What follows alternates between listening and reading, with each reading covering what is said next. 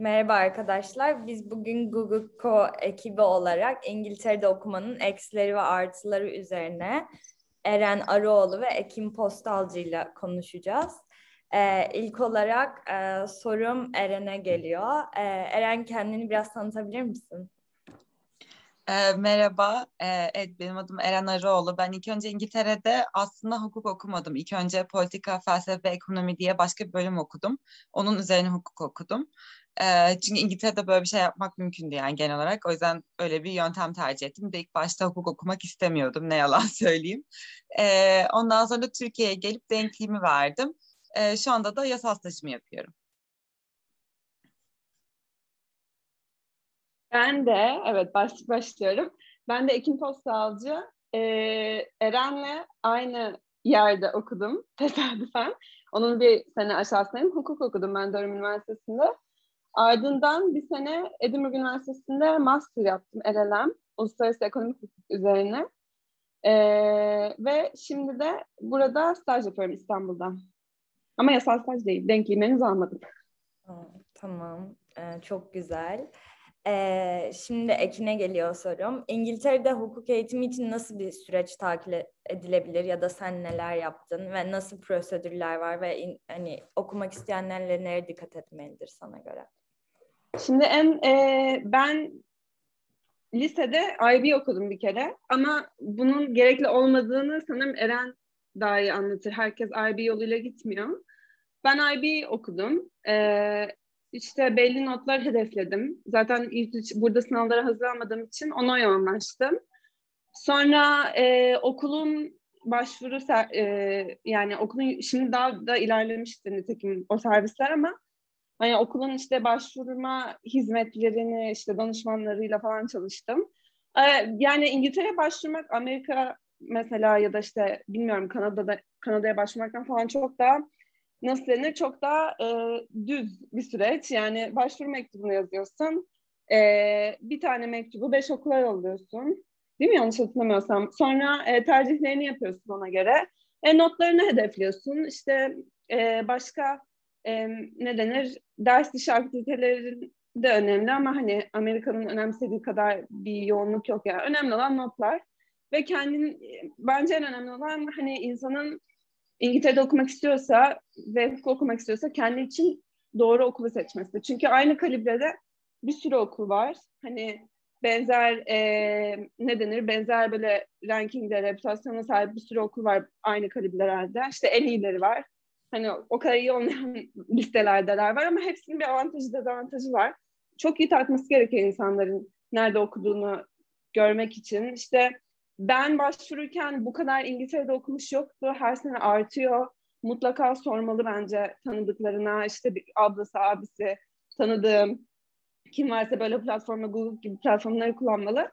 Yani e, okulu çok iyi bilmek gerekiyor diye düşünüyorum nitekim. Çünkü e, mesela işte daha akademik bir yol mu düşünüyor? O zamandan belli olmaz ama hani daha akademik bir yola sıcak bakıyor. Daha böyle işte e, commercial law, ticari işte e, böyle kariyer odaklı mı yaklaşıyor? Onu bile baştan hani bu karar bile önemli aslında okullara bakarken. Tabii ki de hani belli, o zamandan bilemezsiniz ama okulların işte ne bileyim kariyer e, danışmanlıklarının nasıl olduğuna, bu tür eventleri nasıl yaptığına, işte ne gibi programlar sunduğuna kesinlikle bakılması gerektiğini düşünüyorum.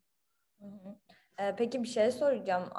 Aynı zamanda biraz IELTS ve ELNAT'tan da bahsedebilir misin? Darım Tabii pardon. Onları unuttum bayağı olduğu için. E, ELNAT'a ben e, ben o zamanlar IB'de hali ve matematik alıyordum. Aslında şöyle bir hikayemi anlatabilirim. Çünkü ilginç bir hikaye. İnsanlara olmuş bir şey olabilir. Hani biraz yönlendirme olsun diye, hani biraz böyle ilham olsun diye anlatayım. IB'de e, şöyle, ben Kasım sınavlarına girdim. Ve e, sanırım zaten Nisan ya da Mayıs sınavlarına girildiği zaman da notlar çıkmadığı için offerlar önceden geliyor ve şartı kabul geliyor. Şimdi şartı kabul her zaman tutturulamayabiliyor. Ben bir de ha, e, toplam notu tuttursam da e, Durham'ın mesela istediği high level notlarını tutturamamıştım. High level matematik almıştım ondan işte 7 üstüne 6 almam gerekiyordu 5 almıştım. E, bunun üstüne mesela okulla bir negotiation süreci başlıyor. Hani e, ama yani Durham bu konuda daha böyle şey sıcak yaklaştı. Toplam notuma baktı falan filan. Neyse yani böyle bir şey de olabilir. Buna da hazırlıklı olmak lazım. Şartlı kabul bir sistem var. O sırada hani çok şey olmayın diye dedim. Tabii ki de notlarınız önemli ama bu şartlı kabul sisteminin de e, işte bir pazarlık payı olabiliyor yani bunu söylemek istedim birincisi. İkincisi e, Elnat'ta da e, ben hazırlanırken yardım almıştım açıkçası. Çünkü IB e, dersi için hani matematik dersi için bir böyle dışarıdan özel ders bir şey alıyordum. Elnat'ta da hani ne olduğunu bilmediğim için falan almıştım. Ama en notta önemli olan hani fena da bir not almadım. Kesinlikle hatırlamıyorum kusura bakmayın ama iyi bir nottu. Çünkü e, direkt geçmiş sınavları çözdüm. Hani böyle hazırlandım en nota. Çok da gerilmedim. Çünkü zaten en nottaki sistemi az çok biliyorsunuzdur. Hani toplam puanın tamamını ya da işte ne bileyim yani yarısından çoğu galiba kabul oluyor yani. Mesela 42 puandan işte 20 20 üstü 25 üstü galiba yani uygun oluyor diye biliyorum. Neyse yani böyle e, ona da eski sınavları çözerek kazanmışım. IELTS'de IELTS'i e, IELTS'i de o, o aralarda bir zaman almıştım. Tabii ki de e, herkesin formasyonuna göre değişiyor. Ben özellikle IELTS hazırlığı yapmadım hep İngilizce eğitim gördüğüm için. O yüzden o konuda bir şey söylemeyeceğim. Belki Eren hani Fransızca el, e, gelen bir okuldan geldiği için daha çok yorum yapabilir o konuda. Ee, İkisini de yavaş yavaş aldık. Yani bu sınavlarda çok gerilmeye gerek olmuyor kesinlikle diye düşünüyorum. Ee, hazırlığını yapıp giren yapıyor, başarıyor her şekilde. Ee, Eren senin eklemek istediğin bir şey var mı? İstersen biraz Foundation'dan da bahsedebilirsin. Um, şöyle söyleyeyim ben açıkçası ben Foundation okumadım ama benim dediğim mesela Ekin'e göre çok farklıydı. Çünkü öncelikle ben IB sisteminden gelmiyorum zaten. Ben tamamen ayrı bir sistemden geliyorum. O sebeple e, benim AP sınavlarını e, vermem gerekiyordu mesela. E, çünkü İngiltere'ye başvururken e, sadece Türk e, Türkiye diplomaları yeterli olmuyor. Mutlaka onu ya bir Amerikan sistemiyle ya bir e, ya da bir hani uluslararası bakalorayla bir şekilde tamamlamak gerekiyor e, benim gittiğim e, ben ben de San Jose'liyim. O yüzden e, bizde IB yoktu. o sebeple ben dışarıdan e, Advanced Placement AP sınavları üzerinden ve SAT subject testlere çalışarak İngiltere'ye gittim. E, tabii bunları vermeden aynı şekilde Foundation'a da gidebiliyorsunuz. E, bunu da benim açıkçası erkek arkadaşım yaptı. O hukuk okumaya gitmedi ama farklı bölüm okumaya bu şekilde gitti. E, hani o da her zaman için bir seçenek. E, ve bir de ben ilk başta açıkçası hukuk okumaya da gitmedim. Ama her şekilde bence İngiltere'ye e, okumaya gitmek benzer bir süreç. Bir tek işte ERNAT gibi e, sınavlar fark edebiliyor hukuk okumak için. Ve bir de bence şu da önemli. İngiltere'de eğer okuyacaksanız ve tam olarak ne okumak istediğinizi bilmiyorsanız veyahut da sonradan hukuk okumaya karar verirseniz e, onu yapmak mümkün. İki sene daha üzerine okuyarak yine LLB diplomasını alabiliyorsunuz. Bundan önce bir sene okuyup GDL diploması alma şansı da veriyordu İngiltere insanlara. Fakat artık GDL'i çok e, tercih etmemeye başlıyorlar diye biliyorum ve onu birazcık böyle hani sistemin dışarısına çıkartarak birazcık ekarte edecekler diye bir e, söylenti var. O yüzden hani e, İngiltere'de şu an okuyan ve keşke hukuk okusaydım diyen birisi varsa ya da farklı bir üniversitede bir bölüm okuyup keşke hukukta okusaydım diyorsa İngiltere her zaman için burada bir seçenek. Ee, bu şekilde yani genel olarak benim deneyimim sanırım bu şekildeydi. Ee, onun dışında bir de şeyin önemli olduğunu düşünüyorum ben ne olursa olsun. Personal statement yazdırıyorlar. Yani bir e, motivasyon mektubu yazıyorsunuz. Aslında neden, nerede okumak istediğinizi, e, neden ve nerede okumak istediğiniz hakkında. Ben o mektubun da açıkçası önemli olduğunu düşünüyorum yazarken. Çünkü mesela burada Ekin şeyden bahsetti e, notlarınızın istediği gibi gelmediğinde e, bu konu negotiate bir müzakereye yapışabileceğinizden. Ve bence böyle bir durumda aslında motivasyon mektubu gerçekten önem kazanıyordur diye düşünüyorum. Çünkü buna benzer bir hikaye de benim erkek kardeşim yaşadı. Ee, o da hiçbir sınavının sonucunu tutturamadı. Verilen hiçbir puan tutturamadı gerçekten. Ama e, çok iyi bir motivasyon mektubu vardı ve bir de daha önceden yaptığı projeler vardı. Ve bunun üstüne istediği okulana kabulünü aldı. O şekilde. Peki İrem senin için nasıl süreç nasıldı diye sana bir sormak istiyorum. Çünkü sen bizden daha sonra gittin. Yani hiçbir şey değişti evet. mi bu anlattıklarımızdan? Evet, ben benim şöyle ben Koç sitesinden mezunum. IB okumadım ben. MEP diplomasıyla mezun oldum. Ee, onu diyecektim aslında ben de onu ekleyecektim. MEP diplomasıyla İngiltere'de hukuk okumakta aslında olanaklı. E, benim not ortalamam çok yüksekti. Yani genel GPA'yım. Oradan sadece cover, ay cover letter değil özür dilerim. Motivation letter yazdım. Bir de kendi circle'ımı attım okula. Sonra direkt kabul aldım. Bir de IELTS'e girdim. Bu kadar. Aslında MEP diplomasıyla gitmek de mümkün. E, çok iyi. Benim zamanımda mesela yoktu o ya. Direkt oradan kabul görmüyordum. Demek artık değiştirdiler diye tahmin ediyorum. Ee, bildiğim kadarıyla işte reputasyonu olan bazı liseler var Hı. ya. Robert Koç, Üsküdar gibi. Onların direkt MEP diplomasını da kabul ediyor. E, ben de iyi. koç. Ha şimdi düşündükçe aslında ben de koç mezunuyum. Değil mi? Bana da aynen IB işte mesela şey dediler. Bizde ama IB okumadan e, foundation'sız giden yoktu diye hatırlıyorum bizim dönemde. Zaten o dönem İngiltere'ye giden de bu kadar yoktu. Hı hı. Şey dediler yani işte IB notunun bir tane şartı, bir dersin şartı tutmayınca işte MEB notuna bakalım dediler. Zaten geçiyordu hani istedikleri puanın. O yüzden öyle bir yani o da pazarlamada bir etkendi. O yüzden dediğin doğru evet. Evet. Aslında kolay gelmek yani. Evet. Ya Tamam. iyi notların olması gerekiyor tabii. Okuluna göre de değişiyor ama iyi okullar için iyi notlar gerekiyor. Ee, peki e, hukuk sistemine adapte sürecinde zorlandığınız konular var mıydı üniversiteye ilk başladığınızda ve varsa da nasıl üstesinden geldiniz? Hı. Burada bu sefer sanırım ilk ben başlıyorum. Benim için açıkçası en zoru şu olmuştu. Ben e, Fransız bir okuldanım, Fransız lisesindenim. Sonra orada e, gidip yani İngiliz sistemine girmem gerekti.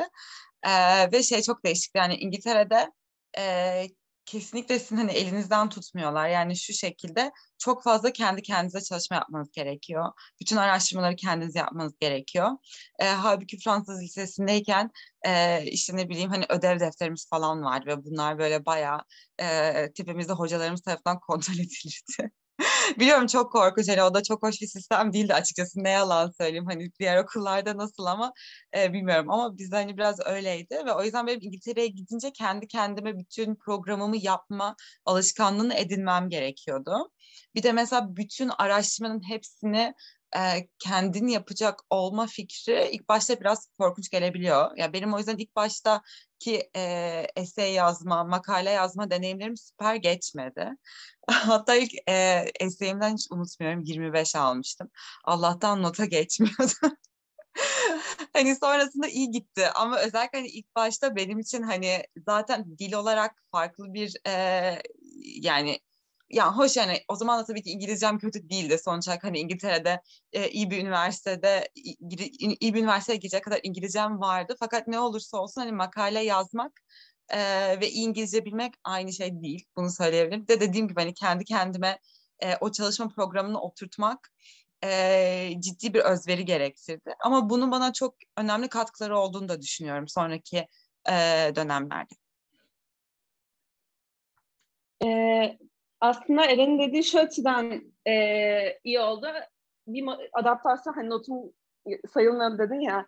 Bizde bir adaptasyon yılı vardı. Yani ilk senenin notları direkt diploma notuna geçmiyordu. Tabii ki de başvurularında önemli oluyor ama hani öyle bir e, süreç veriyorlar sana aslında. Orada beni zorlayan şey de e, hukuk sisteminden ziyade. Çünkü şimdi biz orada böyle boş şey olarak gittik yani. Hani e, tamamen boş sayfa. Buradaki hukukla da çok bir aşinalığın olmuyorsun işte lise çağında hani olan ilgisi olan belki vardır ama hani ayrı bir hukuk sistemine adapte olma gibi bir problem o açıdan olmuyor. Hatta oradaki sistemin getirdiği bir takım kolaylıklar var. Daha böyle düşünce yorum odaklı olabiliyor. İşte ezberden biraz daha uzak olabilir. Ezber ihtiyacı olmuyor o kadar. İşte dediğin gibi araştırma ve işte okuma önemli oluyor. Çok ya ben şeyde zorlanmıştım. Aslında zorlanmadım. Başta iyi geliyordu. Çok az ders saati vardı ve böyle hani boştum yani boştun. Ve onun o ondan e, şey bilincine girmek zor. Hani boşum ama değilim yani çalışmam lazım bilincine girmek zor oluyor. Ay Ee, çok katılıyorum buna. Çok evet. özür dilerim ama o kadar katılıyorum ki. hani yani böyle Gerçekten çünkü insan kendini boşlukta buluyor yani bana çok öyle oldu. Çok dilerim lafını kestim ama buna ne kadar katıldığımı belli etmek istedim. Ya kesinlikle yani böyle şey oluyorsun haftada beş dersin var amfi dersleri gitmesen de olur gitmiyorsun falan böyle. İngiltere'de ciddi bir parti ortamı var. Bunu da belki konuşuruz. Hani e, çok aktiviteler var okullarda falan. Ama şöyle de bir şey var. Okulda e, herkesin disiplin yani insanlar genellikle zamanı konusunda bayağı disiplinli. İngilizler erken başlar güne, yemeğini erken yer. Hani böyle başta daha programlılar, genel konuşuyorum, herkes değil. Ama o disiplin hani böyle insanlar çalışıyor, ben de çalışayım motivasyona giriyorsun. Bir de çalışmaya e, seni iten bir şey daha var, tutorial ve veya seminer sistemi. E, bu da işte şey, küçük gruplarda, okuldan okula değişiyor grupların boyutu ama her yerde vardır bu. Küçük gruplarda işte her dersin haftada bir, işte birkaç haftada bir e, dersleri oluyor ve hani ona hazırlıklı gelmen gerekiyor aslında. İşte ya katılım notu veriyorlar ya da direkt böyle utanmamak için, herkesin ortada böyle susup kalmamak için bir şeyleri okumuş, anlamış olman gerekiyor gelmeden önce. O da insanı itiyor yani. Ve işte arada verilen ödevler falan. Bir de zorlayan şey senin sonunda olan sınav sistemi. Bu da her okulda var mı bilmiyorum. Bizde vardı. Sınavlar senenin sonundaydı ve bütün neredeyse dersin tamamını o sınavda ya veriyordun ya da vermiyordun. Hmm. İşte buna da alışmak. E, bizde öyleydi hukukta özellikle ilk sene e, böyle hani eseylerle şey yaptığımız iki ders vardı. Yüzde bilmem 25 esey, yüzde 75 sınav, diğerleri yüzde sınavdı. Hani o sınavlara çalışma süreci, o bir dönem boyunca böyle deli, deli gibi sabah akşam sınava çalışma. Ama dediğim gibi ezber o kadar gerektirmiyor buradaki sistem kadar. İşte e, avantajları da oluyor yani. O sisteme oturduğun zaman hem eğlenirsin hem çalışırsın. Güzel oluyor. Evet haklısınız. Ben çok hak veriyorum dediklerinize. Senin nasıl geçiyor peki? Senin nasıl geçiyor? Ben seninkisini de duymak istiyorum çünkü ben, sen şu an oradasın. ben de şu an first year'ım. Ee, işte benim de exam yani finallerim var. Ekin'in bahsettiği gibi e, e, benim de sınav değerlendirmem yüzde yüzlük bir sınavdan oluyor ben de sürece adapte olmaya çalışıyorum. Beni vakaları ve case'leri okumak biraz zorluyor açıkçası. Çünkü çok uzunlar. Hani nereye bakacağımı henüz daha bilemiyorum. Ben sizin gibi şanslı değildim. Gidemedim hocalarla tanışamadım. Her şey online. Ama e, Ekin'in dediğine de katılıyorum. Seminerler olmasa gerçekten çalışmaya iten bir güç yok. E, özellikle online eğitimde diyebilirim. Ama güzel gidiyor. Ben seviyorum. Bölümü de seviyorum. İngiliz hocalar da çok samimi. İnsanlar da yardımcı oluyor. Aslında burada aslında İngiliz, İngiltere'de de yardımlaşma var bence. Hani başka o bölümde okuyan arkadaşlarım işte hani Türkiye'de herkes birbirine çok yardım ediyor, not veriyor, o bu şu falan filan diyorlar. Ama İngiltere ile karşılaştırınca bunun olmadığını söylüyorlar. Ama bence bu tam tersi. Burada da herkes çok yardımcı oluyor. Yani herkes birbirine bir yardım etmeye çalışıyor diyebilirim mutluyum olduğum halden. ee, şimdi eğitimi bir yana bırakacak olursak e, size yurt dışında okumanın kültürel ya da kişisel olarak ne kattığını düşünüyorsunuz? Ee, birçok yani ben de galiba şey birçok şey kattı yani bayağı ya birincisi işte öncelikle 18 yaşında gidip 19-18 yaşlarında gidip işte bağımsız yaşamak. Bağımsız değilsin yani o da bir kimseyi kandırmıyor. Kim, tabii ki de kimisi daha böyle e, ne bileyim kendi hayatını daha düzene sokuyor, işe giriyor, hani belli bir kendi gelir sağlıyor. Öyle de bir şey yapıyor olabilirsiniz. Ama e, çoğunlukla tabii ki de yüzde yüz hala öğrencisin. Hani aileden destekliyor, bağımsız değilsin. Fakat tek başına yaşamanın işte oradaki insanlarla kendi böyle ekosistemini kurmak, kendine yemek yapmak, temizlemek işte şey bunlar çok önemli şeyler yani büyük önemli değerler yani hani e, o açıdan buradaki akranlarıma kıyasla genel konuşuyorum yani herkes kesinlikle öyle değil. Ama daha erken bir böyle gelişme süreci olabiliyor o açıdan. Yani bu açıdan yani her açıdan değil de hani böyle kendi yemeğimi yapabilme işte kendi bulaşığımı, çamaşırımı yıkayabilme ve bu konuda hani hızlı ve pratik davranabilme şeyi ne geliştiriyorsun. Bir de işte ev paylaşmak, işte yata ne denir? Yatılı okumak. Sonra işte genelde İngiltere'de şey oluyor. bir sene yatılı hani e, şeyde kalıyorsun. Ne denir? Yatakhanede kalıyorsun. işte sonra eve çıkıyorsun. O evin dinamiği, işte insanlarla böyle bir alanı paylaşıp kendini ifade edebilme ve sana gelen işte çok büyük bir özgüven sahibi oluyorsun aslında bence. Hani e, yabancılarla yaşıyorsun bir kere. Tabii ki de hani orada Türk olan arkadaşlarına, Türkiye'li arkadaşlarınla yaşıyor olabilirsin. E, ya da karışık ya da tamamen ben tamamen yabancılarla yaşıyordum. Hani e, yabancı derken başka ülkede insanlarla. Hani e, o yüzden bir özgüven geliyor insana. Çünkü kendini ifade edebilmeye başlıyorsun. İşte isteklerin, şikayetlerin. Çünkü ve bayağı kıymetli bir şey. Ben çok değiştim üniversitede o açıdan. Bir de tabii ki de kültür aktiviteler. Buradaki buradaki üniversitelerin de sunduğu bir sürü kültür aktiviteler. Hatta bence birçok açıdan buradaki üniversiteler hani daha bile zengin olabiliyor şey açısından işte sosyal etkinlikler, kulüpler falan arkadaşlarımdan çok duydum, duyuyorum. Ama orada da hani oradaki böyle organize eğlence kültürü falan o da hoş yani böyle e, temalar işte hep bir aktivite oluyor, hiç boş kalmıyorsun. Hani e, ne bileyim o açıdan da kendi, kendi hakkında çok şey öğreniyorsun ve bayağı eğleniyorsun yani böyle şeyler genel olarak insana bir işte doyum da kazandırıyor bilmiyorum. O açıdan büyütüyor insanın diyebilirim yani. Benim için benim için düşünüyorum bana en büyük katkısı. Bana sanırım İngiltere'nin en büyük katkısı açıkçası düşünce şeklimde oldu. Çünkü İngilizlerin çok sistematik bir düşünce tarzı olduğunu düşünüyorum. Ee, yani e, bu yine tabii biraz akademiye kayacak ama ne olursa olsun hani bir argüman kurmak ne demek, bir argüman nasıl yıkılır, bir argüman en baştan nasıl inşa edilir, hani bu tarz şeyleri düşünmek üzerine aslında bütün eğitim sistemleri bence. Ee, ve bunun bana hani hayatımı sırf akademik değil de genel olarak çok şey kattığını düşünüyorum kendimi ifade ederken, herhangi bir işe başlarken. Bence bana en büyük katkısı İngiltere'nin e, bu oldu kesinlikle. E, yani daha sistematik düşünebiliyorum. Kendimi daha net ifade edebildiğimi hissediyorum. Bir de tabii ki hani Ekin'in söylediği her şeyde katılıyorum. Kesinlikle insana inanılmaz bir özgüven veriyor ne olursa olsun. Gidip yabancı bir ülkede yani daha önce hiç yaşamadığınız bir yerde gidiyorsunuz. Orada kendinize en baştan bütün arkadaşlıklarınızı kuruyorsunuz. Bütün bir sisteminizi, ev, e, hepsini kuruyorsunuz yani gerçekten.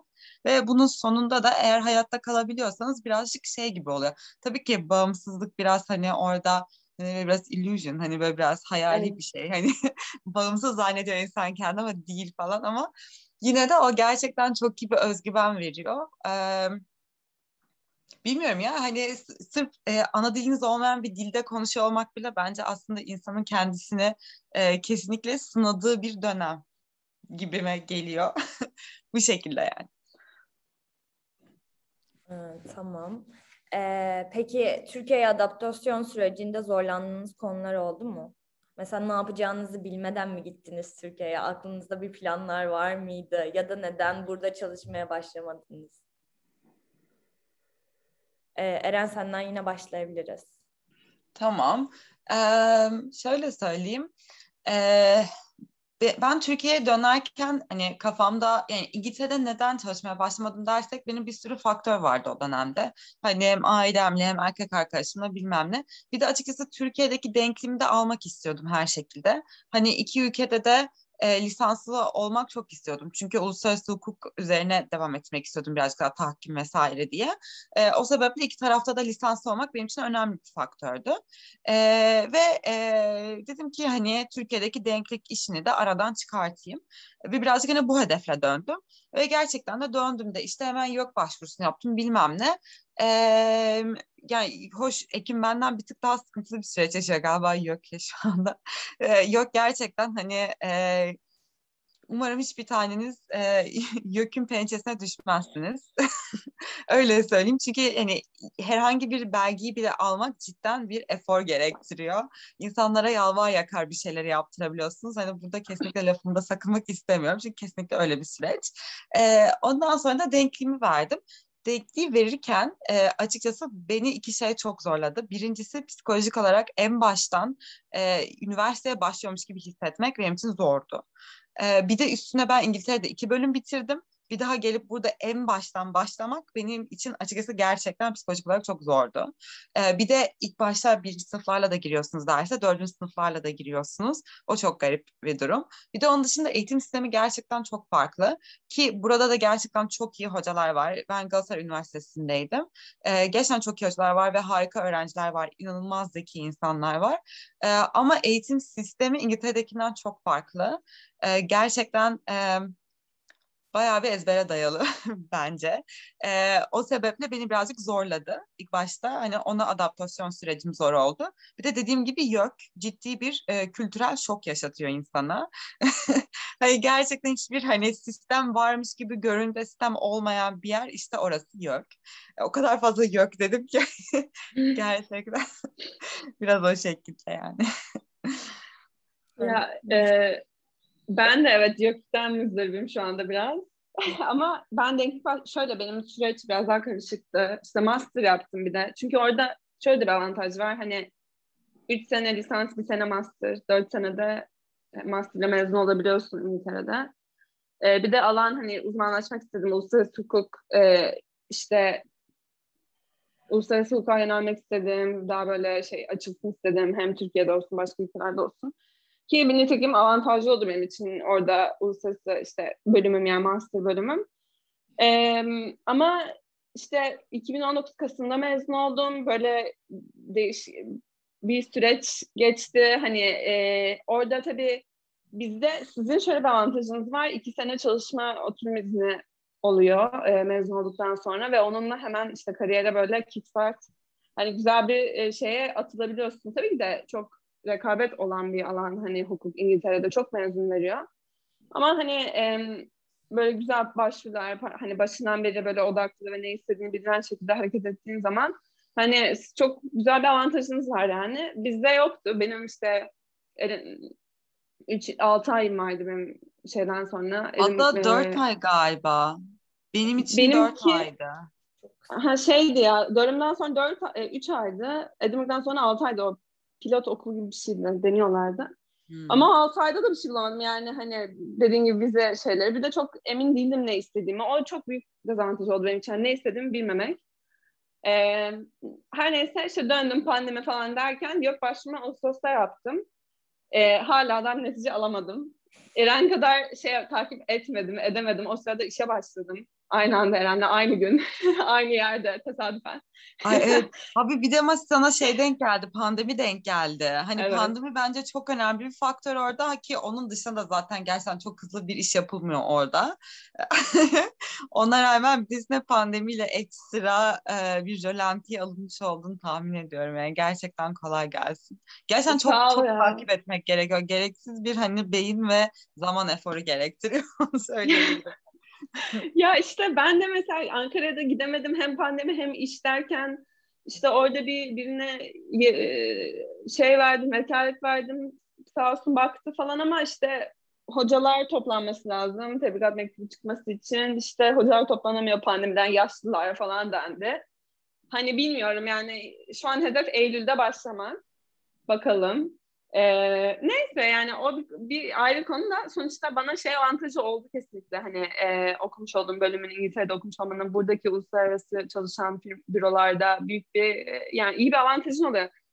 Çalışırken de hani kolay adaptasyon oluyor çünkü e, yaptığın işler çok yabancı gelmiyor yani. Hani takip üstünde çalışıyorum ben en çok. Sadece hatta. Ve şey e, hem öyle bir avantaj oluyor dil avantajın oluyor hem de tabii ki de işte ne bileyim e, öyle CV'nin parlak oluyor vesaire yani.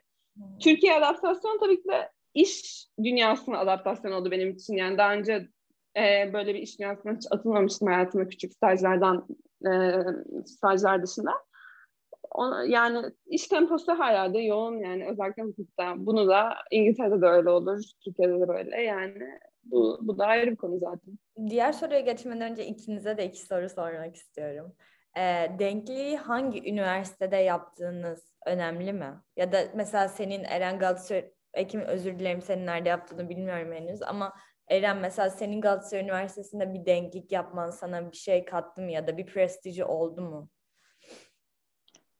Ee, şunu söyleyebilirim. Ee, bence ya şöyle e, geri dönenlere genellikle şey diyorlar ya nerede yaptın önemli değil işte daha kolay olan yerde yap diyorlar.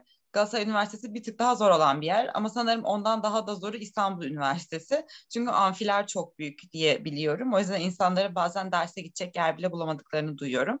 Ee, ama hani Galatasaray Üniversitesi de kendi içerisinde gerçekten zorlu bir okul. Ee, yani hem öğrenci kalitesi bakımından hani öğrenci kalitesi ve öğretmen kalitesi gerçekten çok yüksek. Ee, birincisi çok iyi hocalardan ders almanın bence ne olursa olsun insana bir şey katacağını düşünüyorum. O açıdan şanslıydım. E, çünkü yani mesela bazı hocalar var gerçekten Türkiye'de okutulan kitapları onlar yazmış. Şimdi onlardan ders dinlemek tabii ki farklı bir şey. Bu olanağa sahip olabileceğiniz başka üniversiteler de var ama Galatasaray Üniversitesi bunlardan bir tanesi. Ve sadece 50 kişilik bir dönem. Hani her dönem sadece 50 kişiden oluşuyor. Bu da bir fırsat. Hem insanları tanımanız için hem de hocaları tanımanız için. Ya ben o açıdan Galatasaray Üniversitesi'nde mutluydum. Bir de şu da oldu açıkçası. İnsanlar her ne kadar önemli değil nerede denklik yaptın. Çünkü aslında sen diğer üniversiteden mezunsun dese de e, interview'lara girdiğimde yani bu iş için mülakatlara girdiğimde bana şunu söylediler yani Galatasaray Üniversitesi'nde okumuş olmam bizim için önemli bir gösterge. Kolaya kaçmadığını gösteriyorlar dediler. Hani hem hukuk eğitimimizin pekişmesi açısından ben iyi olabileceğini düşünüyorum. Hem de bir de böyle bir geri dönüş aldım. O sebeple yani bir yere kadar fark ediyordur ama ne kadar önemlidir dersek tabii o kısım çok tartışılır. o kadar da önemli değil ama bu tarz iyi avantajları olabileceğini düşünüyorum ben. Ekin senin eklemek istediğin bir şey var mı? Yok ben henüz yapmadım ama ben de Galatasaray'ı yazdım. Hem Eren'den hani geri bildirim aldığım için. ilk tercihim olarak Galatasaray'ı yazdım.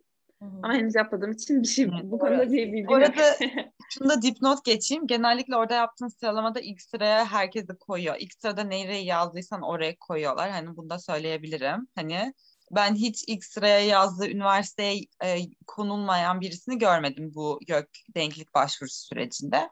Sen buna dipnot olarak geçeyim. Anladım. E, peki bir de bir şey sormak istiyorum. İkinizin de hani İngiltere'de bir yere başvurduğunu varsayarsak mesela Eren özellikle sen Türkiye ile İngiltere'deki başvuru süreçlerinde gördüğün farklılık ne mesela? Oh, um, Bence bu konuyu belki Ekim benden daha iyi de cevaplar ama şu olduğunu düşünüyorum benim kendi şeyim. Bir kere İngiltere'de çok çok daha sistemli bir e, başvuru süreci var. Türkiye'deki o kadar da sistemli değil. Yani İngiltere'de gerçekten hani online bir form var. Sonra seni belirli e, sınavlara tabi tutuyor online veya değil yazılı da olabilir. Sonra seni mülakata çağırıyor. Bazen iki tane ayrı mülakat dönemi oluyor. Hem grup mülakatlarını hem kişisel mülakatlara giriyorsun ve bu süreci en baştan itibaren sana adım adım anlatıyor bürolar. Hani özellikle büyük olan bürolar e, orta çaplı bürolar da aynı şekilde. Yani birincisi sistemi çok iyi öngörebiliyorsun ama aynı şekilde çok daha uzun ve işkilli bir süreç.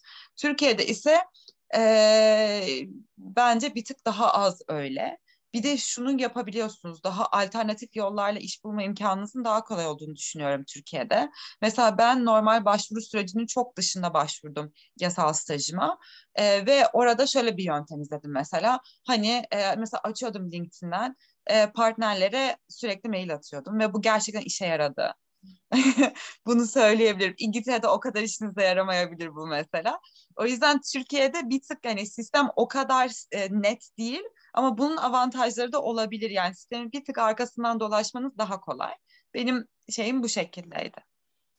Süper olmuş. Ee, ben de aynı şekilde düşünüyorum. Yani İngiltere'deki o sistematik başvuru süreci çok e, böyle form böyle sayfalarca form dolduruluyor.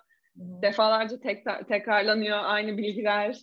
Yorucu bir süreç. Bayağı mesai isteyen bir süreç. Burada da tabii ki de insanlar çok emek harcıyor başvurularına falan. Burada da çok rekabet var.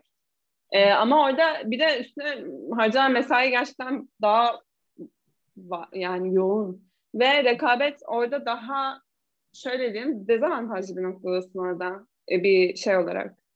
Oranın vatandaşı olmayarak. Şimdi Brexit'le beraber ama e, tabii Avrupa Birliği vatandaşlarıyla da aynı e, sev- yani aynı kategoride değerlendiriliyorsun. Öyle diyelim yani onların o, önceden çalışma izni varken şimdi on, seninle aynı konumda oldukları için aynı şekilde aynı vize ihtiyaçları olduğu için öyle bir tık hani e, eşitleniyor o ne denir? Hı hı. E, Fırsatlar mi? Hani Efendim, eskiden fırsat, mesela aynen. üç kategori varken şimdi artık gerçekten iki kategori var. Mesela. Aynen ya oralısın ya ya İngiltere, yani Birleşik Arap vatandaşısın ya da değilsin şu anda temelinde öyle. Tabii yani pratikte nasıl bilmiyorum e, ayrımcılık falan bu tür şeyler de kesinlikle Aslında mevcuttur. şimdi diversity ve inclusion gir- girişimlerini daha çok öne çıkartmak için daha çok e, yabancı öğrenci alıyorlar aslında. Ben onu gördüm. Hani Ya üniversitelerde öyle de işe başvururken bazen bir tık farklı olabiliyor. Çünkü hala var mı bilmiyorum ama bir ara şey vardı yani eğer İngiltere veya Avrupa Birliği vatandaşı değilsen Hı. ve özellikle spesifik bir e, kualifikasyonu yoksa Hı. o zaman seni işe almak için e, şirket belirli bir ceza parası ödüyordu sanırım devlete öyle bir şey vardı. O sebeple de hani seni tercih etmeleri için ciddi bir sebep olması gerekiyordu diye hatırlıyorum. Hani o bir, bir tık problemdi. Ama tabii ki bu bir şans olmadığı anlamına gelmiyor. Hele zaten bir de insanın önünde iki senesi olduğunda gerçekten hani bu iyi bir fırsat. İki sene gerçekten uzun bir süre. Ee, ve insanın kendisini geliştirmek için kullanabileceği bir süre. Mesela ne bileyim paralegal olarak başlayıp başka, daha sonradan avukat olarak da devam edilebilir. Veyahut da ne bileyim başka bir e, iş yapılıp sonra ona da geçilebilir. Anlatabiliyor muyum? Direkt doğrudan hukukun içerisine girilemese bile bir sürü yöntem denenmesi için de bir süreç. Hani o açıdan da ben önemli bir fırsat olduğunu düşünüyorum. Yani o yüzden şey demek istemiyorum. İngiltere kesinlikle çok zor yapılamaz gibi değil. Ama sadece Türkiye'de bir tık daha kolay sistem. Ben bunu söyle bunu söylemek istedim. Bu kadar. Ee, şimdi son soruya geliyoruz. Aslında buna çok değindiğiniz konuşmalarda ama ben tekrar eklemek isteyeceğiniz birkaç nokta olursa diye sormak istiyorum. Ee, İngiltere'de hukuk okumanın beraberinde getirdiği kariyer olanakları. Yani sizi bir Türk hukuku öğrencisinden ayıran şey ne? Ekin senden başlayabiliriz. Ee, burada şimdi şöyle aslında insan kendine yani e, hani biz or- orada okuyorsun diye burada okuyan öğrencilerden, yaşıtlarından daha becerikli, daha akıllı falan kesinlikle gelmiyor. Bunu herkes bilincindedir zaten. Ve burada da çok parlak insanlarla çalışıyoruz yani gerçekten. Hani e, çok parlak, ayak böyle hızlı düşünen, pratik, e, iyi çalışan, zeki insanlarla çalışıyoruz ve hani e, senin avantajların ve dezavantajların oluyor. E, burada okuyanların avantajları ve dezavantajları oluyor. Dil kesinlikle çok önemli bir avantaj. Tabii ki de burada okuyup çok iyi İngilizce olan insanlar var ama hani e, böyle doğal olarak ge- gelmesi, bir şeyleri draft ederken, okurken ki hızın e, bunlar büyük avantaj oluyor diye düşünüyorum. E, onun dışında e, CV'nin cezbi yani e, şeylere burada işte seni işe alacak bürolarına ya da ne bileyim in-house çalışmak istiyorsan o tür e, mecralarda CV'nin güzel hani duracağını ve işte seni böyle bir adım öne iteceğini düşünüyorum hani rekabet açısından.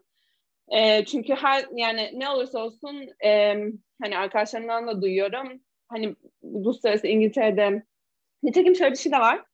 E, özellikle u- uluslararası davalarda çalışılıyorsa tahkim olsun işte e, ne bileyim corporate falan da olabilir yerel ama yine de her şekilde İngiliz hukuku e, bayağı e, ne denir hani e, önemli bilmesi şimdi biz mezun olunca İngiliz hukuku uzmanıyız şeklinde mezun olmuyor kimse bu, bu bir ama yine de ona aşina olmak onu araştırmasını bilmek okumasını bilmek, İngiliz hukukuna tabii olan sözleşmeleri iyi okuyabilmek, işte araştırmayı çat çat yapabilmek bunlar iyi avantaj oluyor. Yani seni işe alacakların, e, alacak insanların perspektifinden de bunlar çok büyük avantajlar.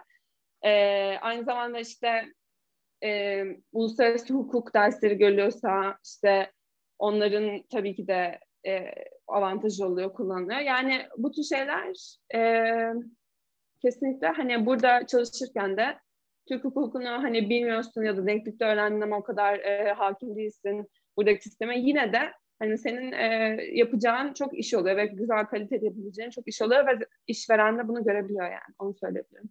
Hı hı. Evet ben de katılıyorum. Bütün bu dediklerine yüzde yüz katılmakla beraber belki bir tek şuna ekleyebilirim. Bir de yazarken daha net yazabildiğimi düşünüyorum bazen. Yani şöyle Türk birisine daha iyi bir ifade kabiliyetim olduğunu kesinlikle Türkiye'de okumuş birisine daha iyi ifade kabiliyetim olduğunu iddia edemesem bile şunu söyleyebilirim. Argüman kurarken e, dilekçelerde vesaire bir tık daha net düşünebildiğimi bazen düşünüyorum. Niye? Çünkü hani dediğim gibi hani İngiltere'deki düşünce sisteminin buna yakın olduğunu düşünüyorum ve bana en büyük kazanımının da bu olduğunu bu olduğuna inanıyorum. Yani bu şekilde çünkü çok fazla makale yazarak orada e, eğitim alıyorsunuz. Dolayısıyla da hani onun getirdiği bir e, yani argüman kurmada bir kolaylık oluyor diye düşünüyorum.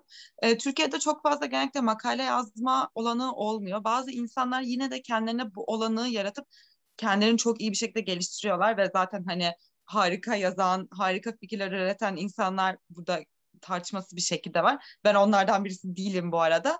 Ama yine de yazarken ve argüman kurarken kendimi rahat hissettiğimi söyleyebilirim. Hani bir de bu açıdan da bir artısı oluyor diye düşünüyorum. Hı hı. Bu kadar. Çok teşekkür ederiz katıldığınız için. Bizi bilgilendirdiğiniz için çok sağ olun. Çok faydalı bilgiler verdiniz. Ben de aynı zamanda sizden öğrendim. Biz çok teşekkür ederiz o zaman İrem. Çok sağ ol. Evet çok sağ ol. Sana da bol şans diliyoruz ve herkese bu yola çıkan, bu yolda olan inşallah en kısa zamanda e, keyifle okuyabilirsiniz. Pandemiden de kurtularak e, oradan keyfini çıkarabilirsiniz.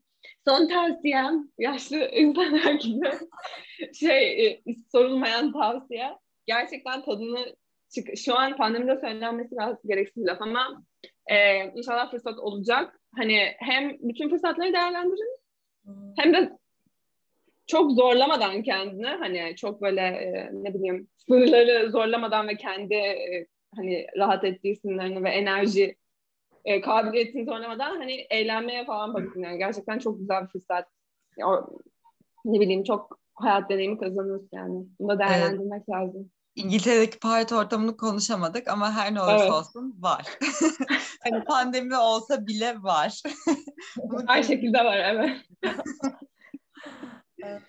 Ben şu an videoyu durduracağım ama pause'a mı bassam stop recording'e mi bilemedim.